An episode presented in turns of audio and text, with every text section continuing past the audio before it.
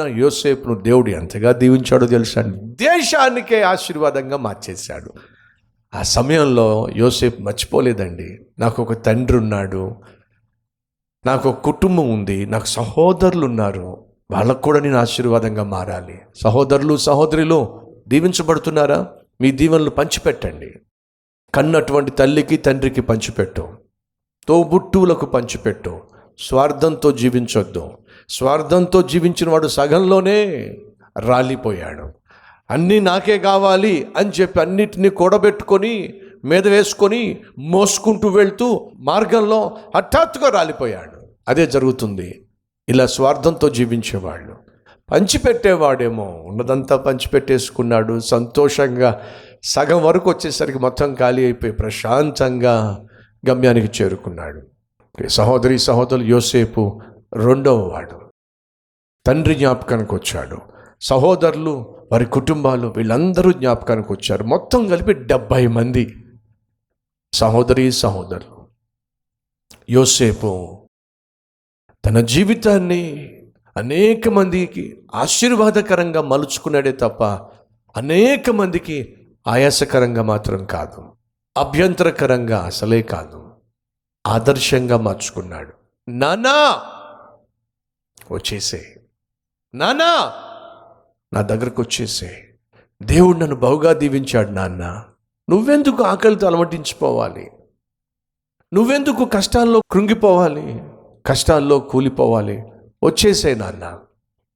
నువ్వే కాదు నాన్న నీతో పాటు నా సమస్తాన్ని తీసుకొచ్చేసే. పోషించగలిగిన శక్తి దేవుడు నాకు ఇచ్చాడు నాన్న. వచ్చేసేయి ఇది యోసేపు ఇచ్చినటువంటి పిలుపు.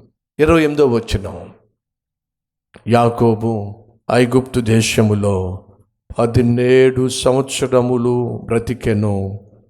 యాకోబు దినములు అనగా అతడు జీవించిన సంవత్సరములు నూట నలుబది ఏడు సంవత్సరాలు.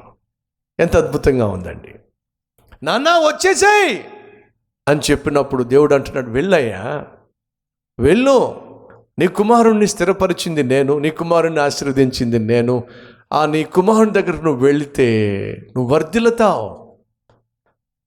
ఆ కుమారుని దగ్గరికి వెళితే నువ్వు సంతోషిస్తావు. నిన్ను గొప్పగా దీవిస్తాను. వెళ్ళు. ఈరోజు యోసేపు వలె నాన్నను అమ్మను అమ్మ వచ్చేసేయండి నా దగ్గరికి.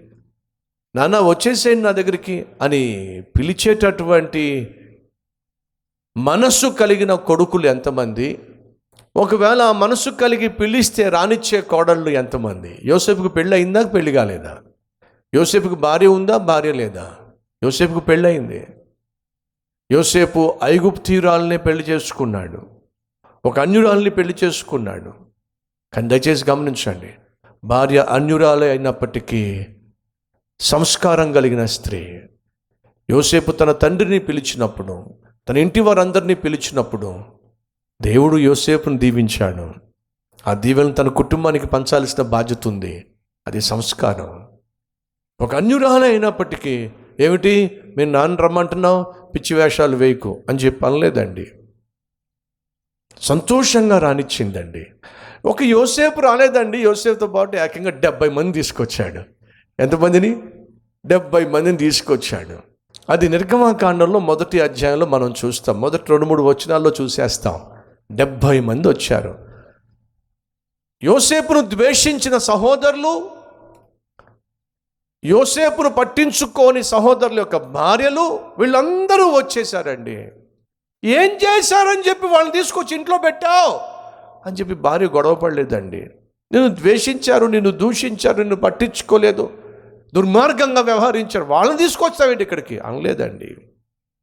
యోసేపు అంటాడు మీరు నాకు కీడు చేయాలని తలంచారు కానీ దేవుడు ఆ కీడును నాకు మేలుగా మార్చేశాడు. ఒక ప్రశ్న. యాకోబు దగ్గర యోసేపు ఎన్ని సంవత్సరాలు పెరిగాడు? పదిహేడు సంవత్సరాలు పెరిగాడు. యోసేపు దగ్గర యాకోబు ఎంతకాలం ఉన్నాడు? పదిహేడు సంవత్సరాలు ఉన్నాడు. అర్థం ఏమిటి? సహోదరి సహోదరులు మనం మన తల్లిదండ్రుల దగ్గర ఎంతకాలం ఉంటాం? అమ్మాయిలు అయితే పెళ్ళయ్యేంత వరకు. అబ్బాయిలు చదవాలి ఉద్యోగం రావాలి స్థిరపడాలి. ఇలా చదువు ముగించి ఉద్యోగం సంపాదించి స్థిరపడి పెళ్ళిడు వచ్చేసరికి ఎంత అవుతుంది చెప్పండి? కనీసం ట్వంటీ ఫైవ్ ఇయర్స్ నుంచి థర్టీ ఇయర్స్ మధ్య. అంటే అర్థం తెలుసా? నువ్వు నీ తండ్రి దగ్గర తల్లి దగ్గర ఎంతకాలం అయితే సురక్షితంగా పెరిగావో చదువుకున్నావో స్థిరపడ్డావో అంతకాలం నీ తల్లి నీ తండ్రి నీ దగ్గర ఉండడానికి హక్కుదారులు. యోసేపును యాకోబు పదిహేడు సంవత్సరాలు పెంచాడు. యోసేపు యాకోబును తన దగ్గర పదిహేడు సంవత్సరాలు కంటికి రెప్పగా చూసుకున్నాడు. ఇది కొడుకు బాధ్యత అట్టి కృప దేవుడు మనకు అనుగ్రహించునుగాక. ప్రార్థన చేద్దాం.